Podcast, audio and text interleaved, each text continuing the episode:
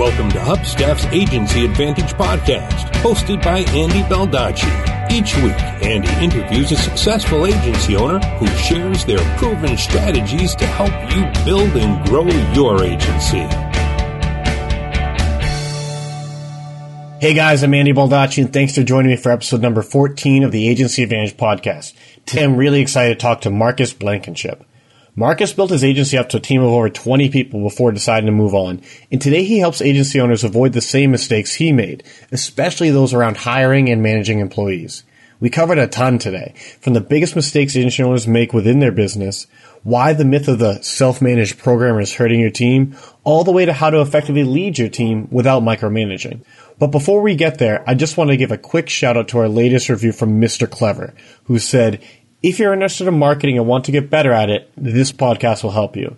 I especially enjoy the episode on emails. Whether you work at an agency, want to, or are out on your own, you'll get something from this.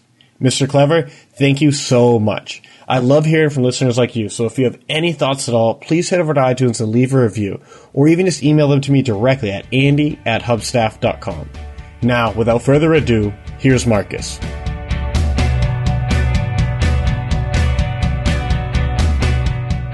So, Marcus, thanks for joining me today. Uh, you're welcome, Andy. Good to meet you. Thanks. And so, this is something I'm sure you've never heard asked before on a podcast, but but can you tell a bit about your background and how you got started? Well, sure. I uh, I worked for one of these big faceless global corporations for about 14 years until I finally just got bit by the entrepreneurial bug. And another guy and I decided to start this little company, and uh, it was just us. We were partners. Um, we were, you know, like most people, like so many of you out there, we were making websites for dirt cheap and we had no idea what we were doing. Um, I did it part time for about two years, I guess. Uh, we rented this tiny little office and, you know, I'm getting up at five in the morning and I'm, and we're meeting, we're working till nine, then we go to our day job, then we get done at 6 p.m. We work till 10 at night.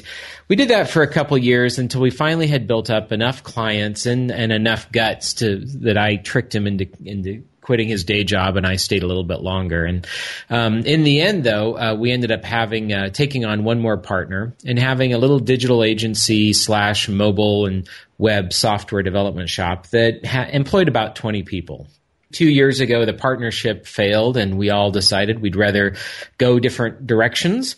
And uh, so, about two years ago, I had to yet again reinvent myself, and uh, I decided that I wanted to help agency owners not to make all the mistakes that I'd made. And so that's kind of the core of my business is uh, agency owner mentoring and coaching, as well as uh, more broadly technical management, leadership, uh, coaching and training exercise, uh, even for people who don't own the company.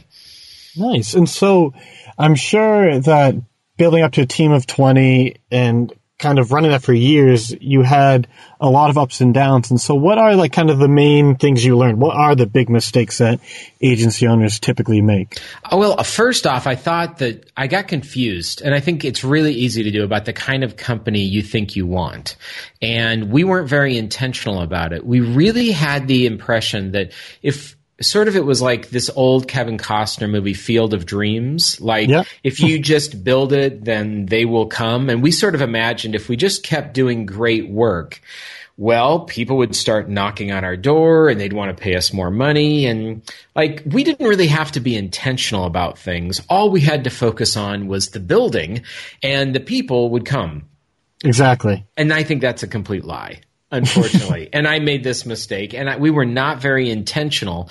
Uh, so we grew and we added person one and person two, and then person eight and 10 and 12, and we got an office and 2,800 square feet with all these desks and all this laptops, and like it's just great. And the whole time, though, we're struggling to land every client. I mean, it is like stress the whole way. And frankly, we didn't want to niche down. That seems very counterintuitive. Why would you limit your offering, right? What you need is more work, not less. And we just kept thinking, all right, it's always going to be better. And we look at all these other agencies, probably like a lot of your fantastically successful customers, and we'd look at them from afar, of course, and we'd think, well, you know, they really nailed it. They're doing great. Everybody else when you're having a hard time, everyone else appears to be doing great but you. And so because we weren't very intentional again, we kind of took this route of imagining we'd fall backwards over a log into a pile of money if we just kept at it long enough.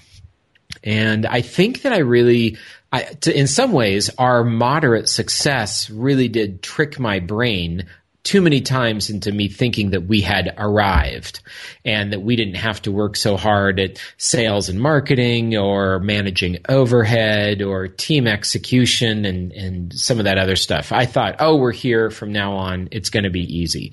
And I just think that that's how I got fooled. That's one of the lessons I learned is it, it, will never be easy, especially if you think you, you got, it's going to be easy by accident.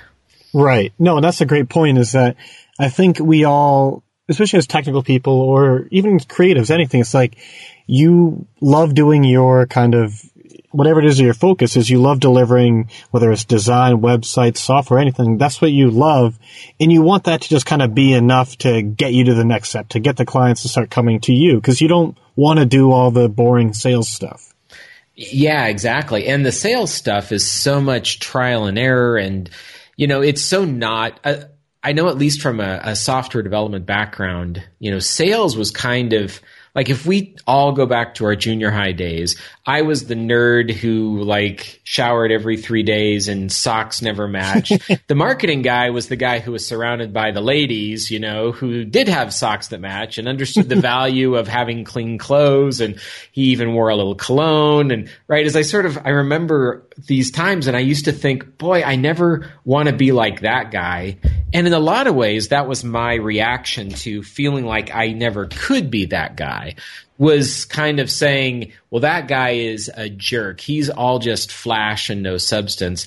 I, I know how to do something real. That's going to benefit in the end.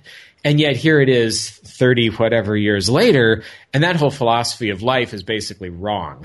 it's kind of a hard pill to swallow we see so many in everyday life. You see so many people that are successful, and when you look at their product or whatever it is they offer, you say that they don't even do that great of a job, and you almost resent that kind of flash in the pan marketing style, and that makes you just avoid all of it altogether. Right. We think about that's like the the slimy. So right, we don't we don't want to be like them, so we actively do things that they're we actively avoid doing what they're doing, which is having a strong voice, taking a strong position on something choosing a niche, right? We think to ourselves, we're going to be purists all about the code or the art.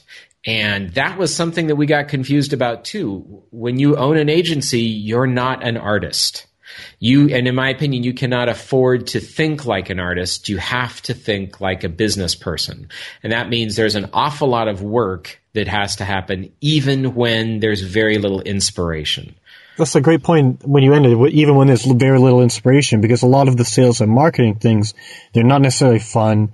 And a lot of it's almost the opposite. It's like, I actively dislike getting on the phone. And so it's not even like I, I need inspiration. It's like I need someone to like push me and force me to do it. But those are the things that you need to do to be successful and, and to keep your pipeline full. Yeah, that's exactly right. I know that one of the things that when I was an agency owner, like sales was my job. Uh, it was kind of this weird thing. I had one partner that just wanted to code, another partner that just wanted to design, and that left sort of everything else on me. And that meant it was sales and marketing as well as running every project and being like the, the project manager and making sure that all the projects that we had promised got out the door. And I felt like there was this tension. We would hire a designer or a developer and speak very aspirationally to them about we want to do the most amazing work possible. We, we're going to do all these great things. And, but sometimes we had very small budgets. And I saw, began to see over time a mismatch in perception between what the client wanted. They wanted to spend five grand on a website, very small amount of money, and the team wanted to deliver something that would be worth 50 grand.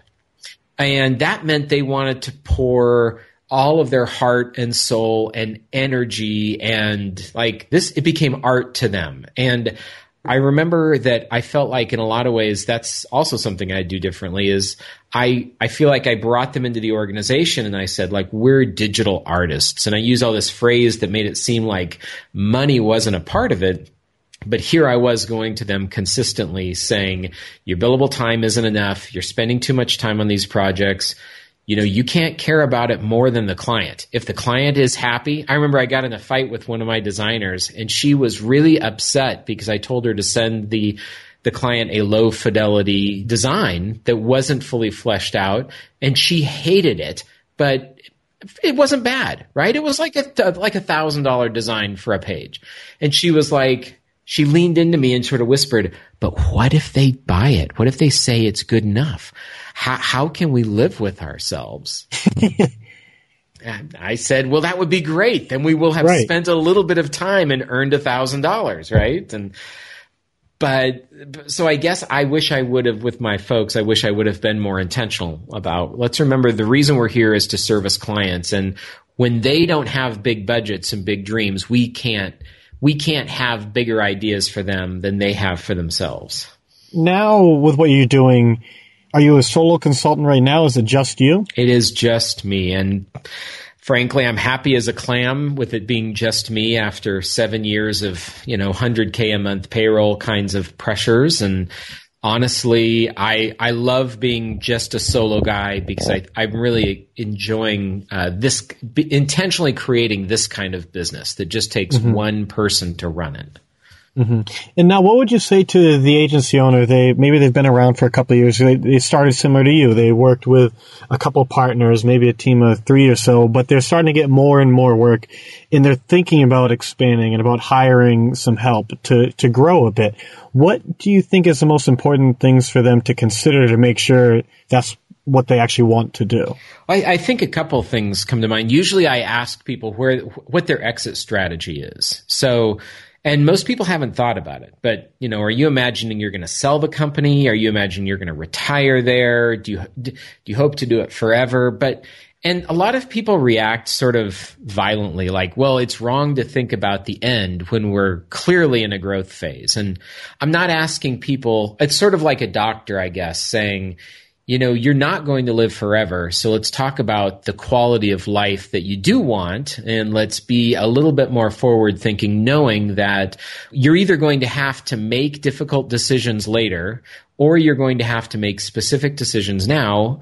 Um, and if you don't want to make them now, they'll be forced on you later. And that's exactly what happened to us is we didn't want to have hard conversations early or even in the middle. We just wanted to continue to pretend everything was fine until frankly one day it wasn't and then the whole thing fell apart. So I think thinking about what you really want out of it and how long you want to do it and setting intervals to reevaluate those goals. I, I, think annually is the most natural.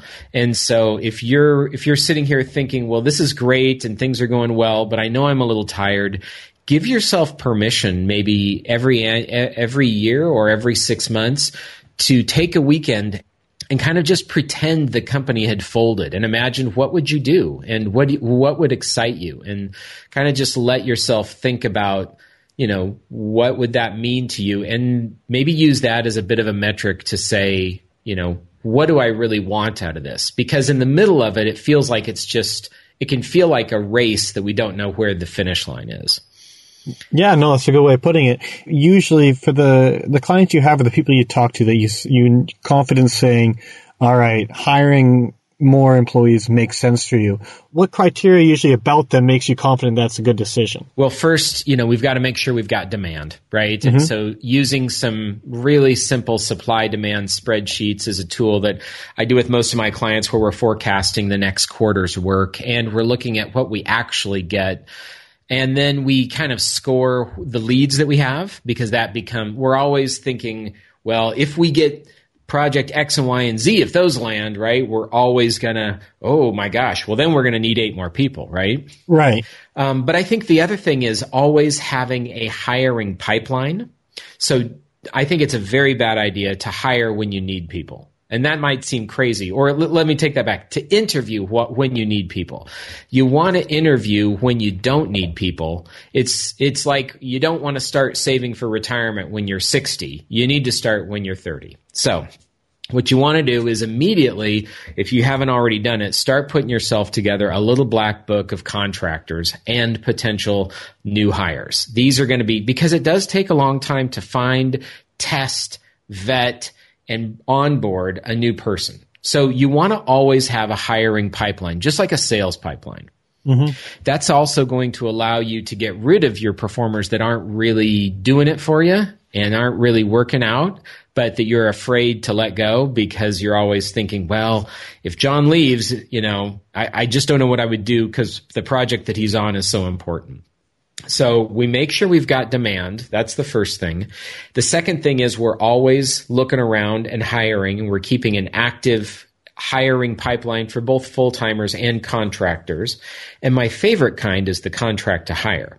So we'll, that'll kind of take us to step three. When we see any, if you really like someone, don't wait until that big project lands to put them on it.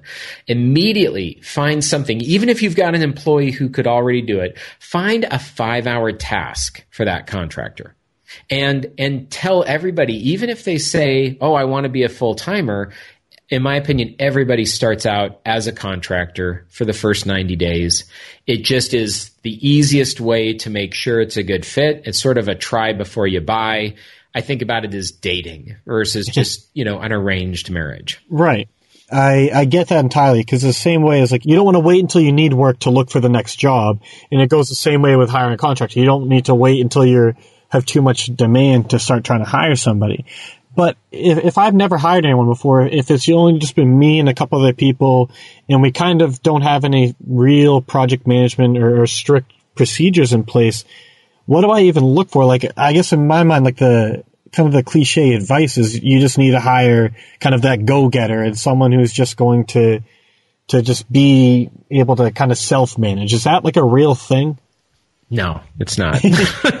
I, That's what I was thinking, but yeah. Yeah, I, I, look at it. So I see a lot of my clients who come to me and they say, I see this cycle. Like, hey, I hired Bill, and when I hired Bill six months ago, he was great. I thought the world of him, and I just thought I could just toss him all this work. He was going to be amazing. Six months later, they're saying, that that Bill just doesn't get it. He never really got it. He's kind of an idiot and he doesn't, you know, I don't know what happened. How did he get so dumb so fast? Right. But the reality is, is, is essentially what I like to use this analogy. It's like the, it's like my client, it's like the agency owner took a really sharp scalpel that had a really specific use and that needed a particular care and they used it like a box cutter. And what they did is they just dulled the blade on that thing down to where it could never be used for its original purpose again. Um, and, and, and the reason I say this is because it really is the agency owner, it's the hiring person's fault. What you want to do is you definitely want to look for skills, but the most important attributes of your people are going to be consistency, dependability, and attitude. And so it's pretty easy to look at a GitHub repo and tell if somebody has Rails or Angular or mobile application development experience. Now, they could be lying, so I do think code reviews and really looking at the work is important.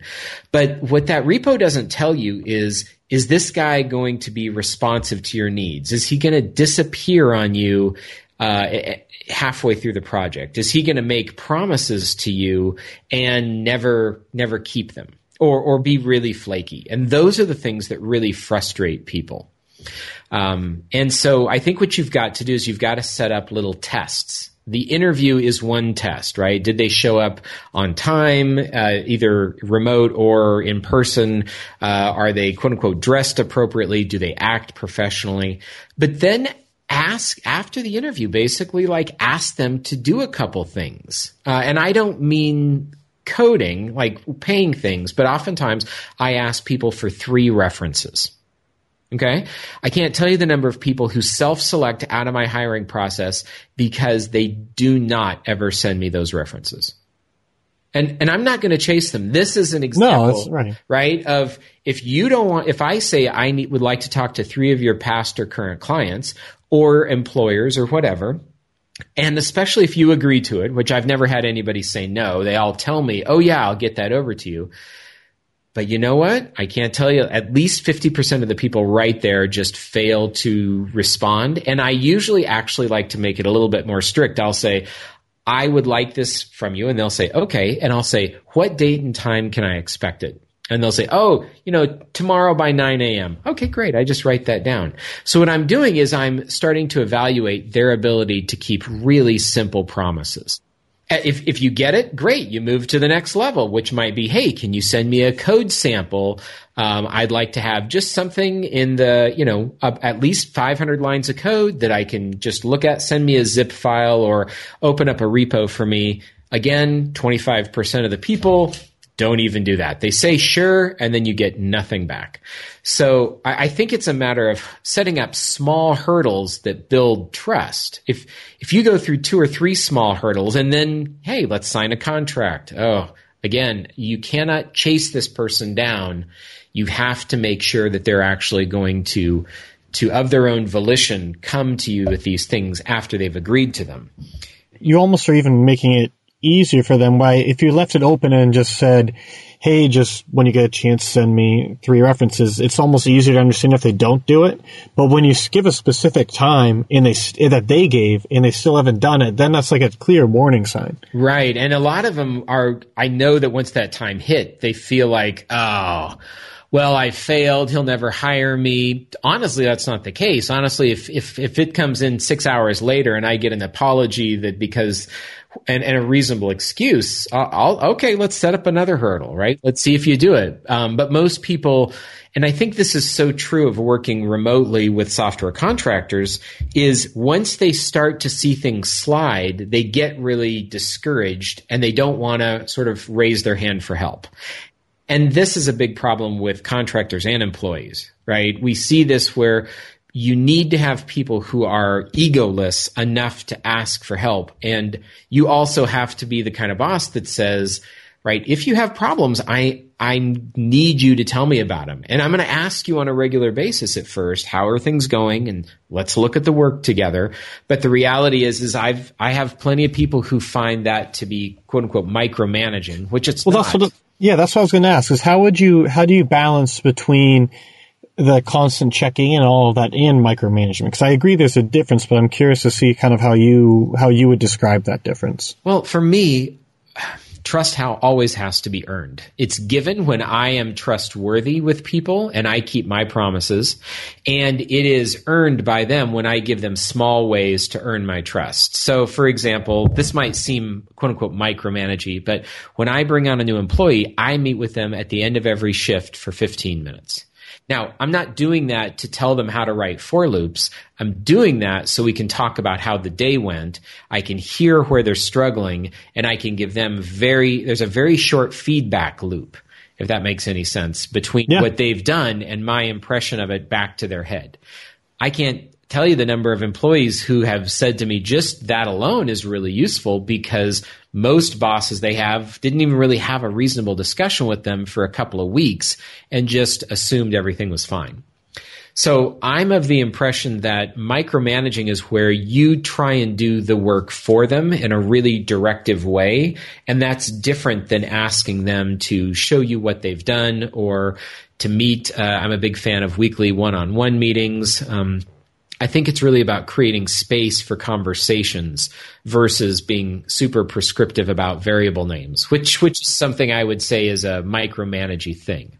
Mm-hmm. And so it's almost like the same kind of mentality of like um, waterfall development versus agile development. Instead of waiting for months and just saying, "Oh, your work sucks," you can say after a short period of time, you you have that shorter feedback loop where you can give them feedback faster and they can adjust without as much lost or anything like that. Yeah, and you know, in my study, I'm doing a workshop right now and called Grow Happy Developers, and the core of it is this this sociology research called leader member exchange theory that sociologists came up with about 20 years ago, and they said some really interesting things, and they studied software development in particular, along with a lot of other kinds of manager employee relationships. What they found is the number one indicator of strong job performance and strong job job satisfaction was the developers direct relationship with their direct manager that that was the thing that mattered. And it mattered more than if the manager exhibited a lot of quote unquote great man leadership traits. So when we study leadership, a lot of times we're thinking Bill Gates and Steve Jobs or these people we know that speak and they look like wonderful leaders and they have all these attributes.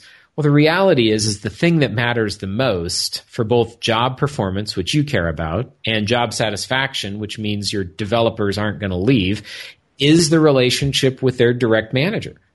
Like that's what matters. And that's that's science. That's not just my experience, although it does match my experience. When you say their relationship with them, it's more than just being like buddy buddy and being friends with them. It's also kind of giving that feedback so that they can develop and improve, I'm assuming, right? it, it is. And people, you know, the, what the studies actually found was that there are generally always two groups of people: the in group that wanted a close relationship with their manager, and it and it it wasn't. We're not talking about friendship here. I think it's important distinction. We're talking about a close trust professional relationship, that it's about the work. It is personal in that we both share our own struggles and we become more comfortable being transparent with each other by, and it's bi-directional in that as the manager, I start to listen because the person has earned the right to, to say things to me. And in the same way, they listen to me because I've earned the right to say things to them.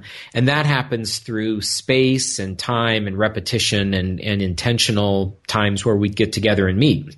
There's also going to be some people who always hold you at a distance, and that's thought of in this kind of study as the out group. That that's okay uh, as long as it doesn't have negative uh, impacts on the larger organization. People with poor attitudes generally need to be moved on to places where they're going to be happier. Um, so so a lot of it is the feedback that you give, but I can't tell you how many professional discussions I've had one on one with employees behind closed doors end up I've got to pull the box of Kleenex out because the person is talking about their marital or their money problems or something with the kid. I mean, we're all human beings. And the more that people know that you care and the more trust you give them, which by the way, trust is most often, you know, built through honest feedback. It's not built by just ignoring someone and being optimistic. And I think that's a confusion there. Like, oh, I trusted everything was fine because I didn't hear from you for a month. Well, that's not really trust, in my opinion. That's really just negligence. Right. Right. No, it's all trying taking the lazy way out and just saying out of sight, out of mind. Exactly. And I think a lot of times we are so optimistic when we hire people.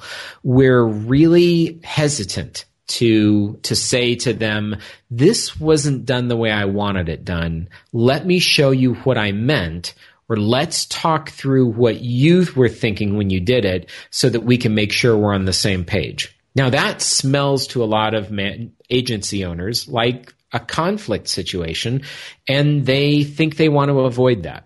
Um, so we don't want to avoid that. In fact, one of my one of the things that you absolutely do is when you bring somebody on, now this this is a little hard to stomach, okay, Andy? I'm just going to say it. The first, when you bring somebody on for the first couple weeks, you need to give specific improvement oriented feedback on everything they deliver back to you. Everything. And this is might set you you might think I'm the biggest jerk in the world, right? Like you're so nitpicky. Well, Uh, let's just contrast two situations. If you work for me and every day I'm giving you little bits of feedback that clarify the, the, the task at hand, that give you positive feedback and corrective feedback, you get really used to receiving that. You get used to actioning on it. You start to see that this is a loop that comes around and it's valuable to you. Now, on the other hand, if I basically ignore you for a month, hand you stuff, and everything that you give me back, I, I don't say anything about it other than, okay, thank you. And maybe even I say this is fine because I don't want to, I don't want, I like conflict, but I'm bottling it up. A month later, I'm just so sick and tired of your sloppy work. I sort of just explode and I say, you know, I, I'm sick and tired of you never paying attention to the little details. Well, what do you mean, right? Like, how do you improve on something so broad? And most people would say, if you would have told me this a month ago, I, I would have changed, but you held it in, and now I don't even trust you. I don't know if you want to be honest, if you even can be honest. So it becomes a it becomes a trust uh, inhibitor versus a trust builder. Does that make sense? Yeah, no, it doesn't. On that note, we're going to take a quick break for a word from our sponsor. But when we come back, Marcus is going to talk about how to overcome the fear of delegation that slows the growth of so many of us. So hang tight, we'll be right back. The Agency Advantage podcast is brought to you by Hubstaff. Now, Hubstaff makes time tracking software for remote teams so that you can stop tracking time with spreadsheets or on the back of napkins or whatever else you're using and start getting the insights into how your team is actually spending their time that only screenshots and in depth reports can give you. Our best clients are agency owners, and while they love the accountability that comes with it, it's sort of like Upwork but without all the crazy fees. Where they really find the true value is by being able to connect Hubstaff with a project management tool to see what tasks are taking up their team's time. Think of it as Google Analytics for your team. I do want to warn you though, there's a good chance once you see this data, you're going to be sick when you realize how little time is spent actually delivering the project itself. But you can't set up the procedures to make your agency more efficient if you're just guessing where time is being spent. So give Hubstaff a try so you can stop guessing and start streamlining your agency. Head over to hubstaff.com today and sign up for a free, no credit card required, 14 day trial and get your agency back on track. Let's get back to Marcus. And So, what I'm thinking is that I know for a lot of agency owners or managers in general, first time managers, it's like, how do you overcome not necessarily the fear, but there's so many times where you don't want to necessarily delegate a task because you say to yourself like, "Oh, I could just do that. It would be easier for me to do it myself than to delegate it." Oh, oh yeah, absolutely. And that's where treating your business like a franchise in the broad sense, I think is a really smart thing to do. Um, there's books like, oh, what is it? Is it E Myth? I think it is. Yep. E Myth. There's a book called Traction, the EOS agency owner system. I mean, to, you do have to start to take the mindset of especially if you think back about what you want the end to be. If you don't see an ending where you're literally, this business is working you to death, then you had better start thinking about how can it function without you? And that means setting up guidelines and policies and standards and procedures and things like that. Um, but you know, most people listening, if you're in your first employee or two, I can just tell you that every time that you decide to do a task and that you don't give it away to somebody, what you're ensuring is that the next time that needs done, you're going to have to do it again. And it also ensures, and that's a bad thing, it also ensures that when you go on vacation and that kind of task needs to be done, there'll be nobody to do it. And your employee that's sitting beside you, watching you be 10 times busier than they are, is going to quickly learn that you don't appear to have any intention of actually releasing any of the important work to the to them because well from their perspective you just don't trust them.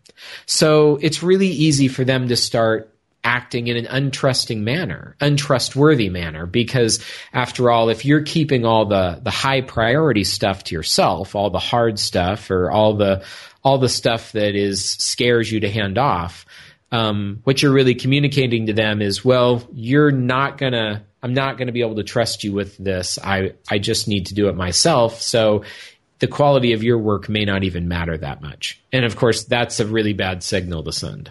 Right. Yeah. I didn't think of it from that angle because it's almost like first you obviously need to think about the, the long term view is, yeah, it might be faster for you to do this yourself today, but this probably isn't going to be the only time the task is going to come up, and you need to think about having someone else trained to be able and willing to to handle this task in the future.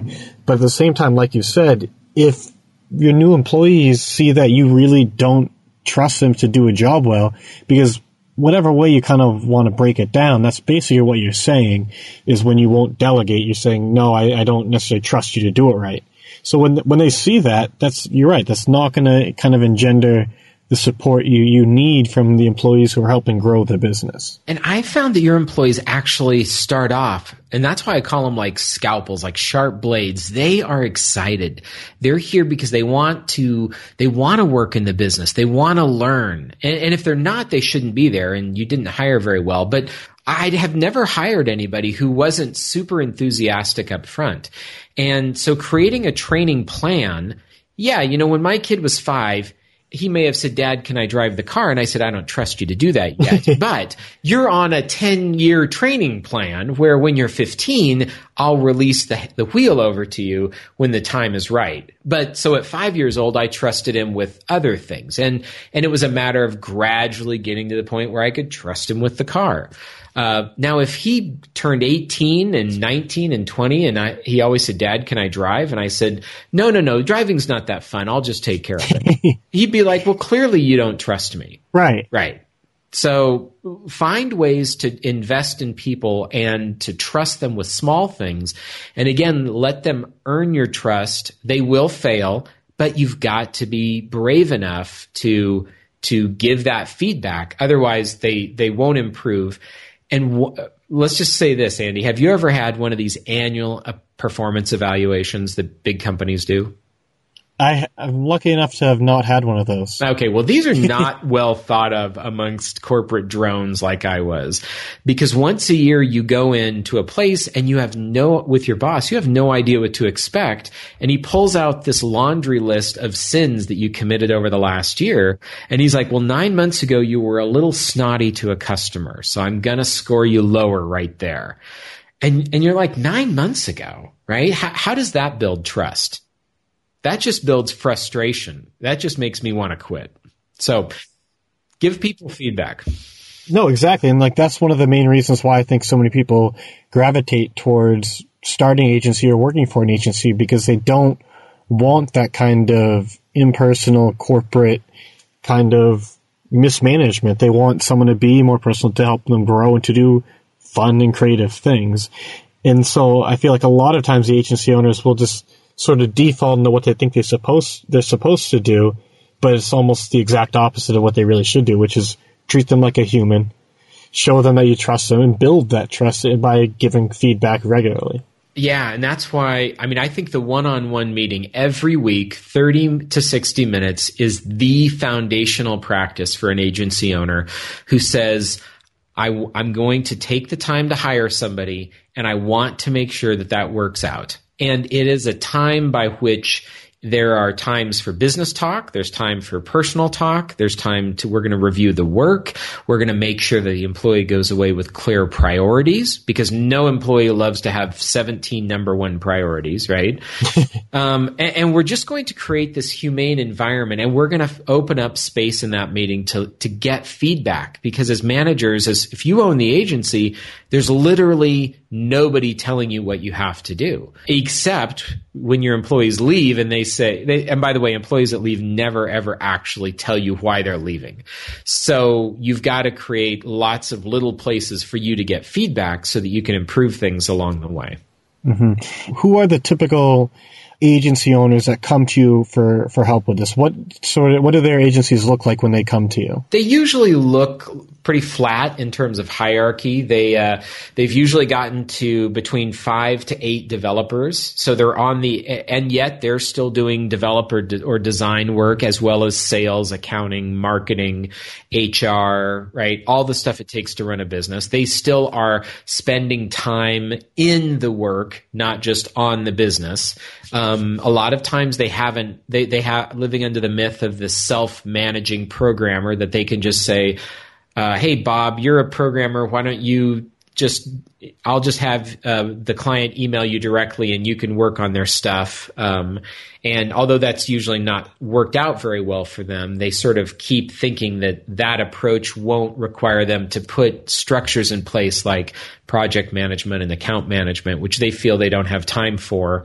So they're not doing those things. And and usually they're either technical firms or design firms. Uh, so they're service companies. They're, these are not SaaS companies. I do work with some SaaS people, but I typically work with CTOs who have stepped uh, up from a developer or a founder role, and now they have a team. Um, but there is a big difference between product building organizations and service organizations. Mm-hmm. And so, when you're working with these agencies, these service organizations, I guess how do you get started? I know it's a big question, but how do you get started kind of applying all the things we've been talking about so far? Do you just kind of dive in and say, here's what you need to do? Or, or what is the kind of brief overview of what that process is like. No, I've got a standard onboarding worksheet that's a couple of pages. And we, we frankly, we start with goals. We create three month goals. It can be anything about their business that they are currently frustrated about, or just they're not even sure how the business frustration leads to it. But a lot of them are working 60 or 70 hours a week. So they're showing poor work life balance. Their relationships with their spouses or, and their kids, they feel like they're starting to suffer. Um, they're incurring a lot of other maybe stress related problems, so they're not treating themselves very well. Uh, and they feel like they have to be personally involved with every project for it to be successful. So we we start with some goals. Uh, I usually ask people. I, I always ask people to informally commit for a three month period of working together, and we really just work depending on the goals to create systems and feedback loops that are going to allow them to achieve their goals. And then I work invisibly behind the scenes with them honestly about 24 7. We only have a certain number of scheduled meetings, but the way all of my coaching work goes is essentially they have my cell phone and Skype and email, and they can talk to me as much as they need to because it's my job to be part of their support system that they're investing in. Okay. Interesting. I guess how many agencies do you typically like to work with at a time? I like to keep it under five because every one of them is is an intensive engagement. Uh, I've got a Slack room for agency owners and another one for software managers, and I do workshops and things like that. But as you might imagine, right, I'm a finite, limited person, and if if I'm gonna, I can't solve 20 people's problems all at once. That's that's where I'm gonna write a book that does this. But for now, uh, my goal is really to have a, an incredibly deep impact on the people who want to invest this way to improve their lives. I have been there in that I, I remember working at a company that I dreaded going into the office every day. And part of that was the stress of all the all the demands and part of it was poor partnership relationships and not knowing how to deal with that sort of interpersonal difficulties. So I just don't want anyone else to have to suffer the way I did. It's a it's a good point because people agency owners don't want to create an environment like that, but sometimes it ends up happening because they don't know better. So it's kind of, it's helpful for them, I'm sure, to hear sort of that there is a way out, that there are better ways of doing it, and uh, how they can get started with that. I'm curious, what are your, your short term goals going forward for yourself? Uh, for myself, uh, that's a great point. Um, I'm moving into more kinds of group work this year where I'm doing some workshops. I'm doing a workshop with Johanna Rothman. Uh, we did one at the end of last year. We'll do another one next year. She's an author of about a dozen agile books and it'll be on product owner training, especially for agencies that have to proxy and read their client's mind. Um, I'm doing some workshops on managing people, finding contractors. So I think for my business, what I want to do is spend more more time writing and creating video and written content that people uh, uh, that will be helpful to people. So, uh, but but honestly, I got into this because I want to I wanted to help individuals. So I don't think I'm going to give up the one on one practice. It's it's just too important to my to me to really see that kind of amazing change come for people. To kind of distill it all down, which is hard to do, but if you were to if you were to talk to somebody who to an agency owner who is at that kind of crossroads where they're saying like, all right, either we can stay small, just a couple of us, we're all owners, or we can start hiring and growing, and they want to go the hiring route. What would be your kind of few pieces of advice to to make sure they don't make too many big mistakes along the way? Number one, choose contractors and do everything contract to hire. I know you want to build an amazing company and you want to build a place with ping pong tables and foosball and you know all that great stuff and you can that is entirely cool and very worth it. But make it the kind of place where everybody has to earn their place there by spending some time and I, I think at least three months as a contractor. And that's going to allow you to evaluate them in a real world situation. And also you need to make sure that you can afford it and that you've got the demand that you think you're going to have Mm-hmm. Second, put in place just a couple. Once you hire those people, especially your first one, put in place some standards, right? And and by standards, uh, standard practices. So number one, do a weekly one-on-one meeting with them. Uh, you can hit my website to find out my favorite weekly one-on-one format. I talk about in there exactly what you do in there. Even if you feel like it's just I guess, oh, I don't know what I'm going to talk about this week, that sort of thing. Do the meeting and use it to gather feedback. Start communicating that you are the kind of boss who will be consistent, that you are the kind of boss that is trustworthy. My favorite saying is uh, a man who, who displays consistency will never have to ask for loyalty when you are consistent to your employees, they know where they stand with you. They know they can trust you. So the one-on-one meeting, as hard as it sounds, choosing a date, a day and time every week and just being consistent for months is going to go a long way in building uh, a great relationship with your employees. And remember that while you may have hired them for skills, if that's what you thought you were doing, the thing that falls down the most isn't the skill portion, it's the attitude portion. So put intentional tests in place during the interviewing phase, like we talked about it. And even in the first month of working with them, where you are giving them opportunities to keep promises to you. And then if they don't, you clearly either don't pursue them if it's pre contract phase or afterwards, if you're if you're committed to them or, or if they're a contractor, you start to say, well, I only take three broken promises during the first month. And then no matter how great a person you are, like, I'm going to let you go because, because keeping your promise, we're in the promise keeping business if you're a consultancy. And that's got to be core to our, our ethics here. So those, that's just a few things people can do as they get started. No, and I think that that's honestly a great summary of kind of the basics of what we talked about. But if people do want to learn more about this and about kind of what you you have to say on these subjects, where can they go to find out more? Uh, I write and have uh, articles and a few offerings at marcusblankenship.com. And you can email me directly at marcus at marcusblankenship.com. If you have any questions, feel free to join my list. Uh, and uh, I look for, I love meeting agency owners. I think that service work is one of the one of the things that's most fun in this world, and uh, that's why that's why I, I, I'm right in the thick of it and really wanting to help folks. No, I understand. That's awesome. And so I'll make sure to get all that linked up in the show notes. And I just want to say thanks so much for coming on, Marcus. Absolutely, Andy. It was a pleasure. All right, it was a lot of fun. Thanks. Thank you.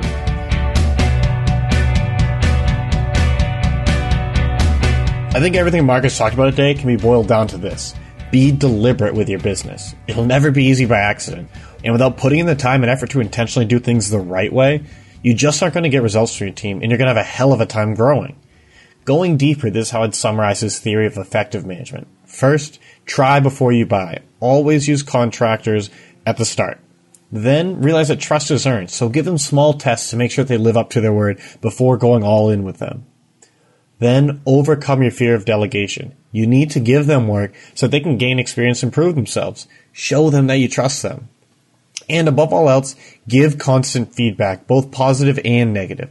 Don't wait until an annual review to tell them you don't like their work. Tell them on a weekly basis so that they can improve. I know this is where agency owners of all sizes seem to struggle a ton, so I really hope this helped give you a better understanding of what you need to do to get things back on track in your own agency. That's it for this week. If you enjoyed this episode, I'd love it if you could do me a favor and head over to iTunes to leave a review. Reviews really help our rankings in iTunes and help us reach a wider audience, so if you could experiment to do that, I'd really appreciate it.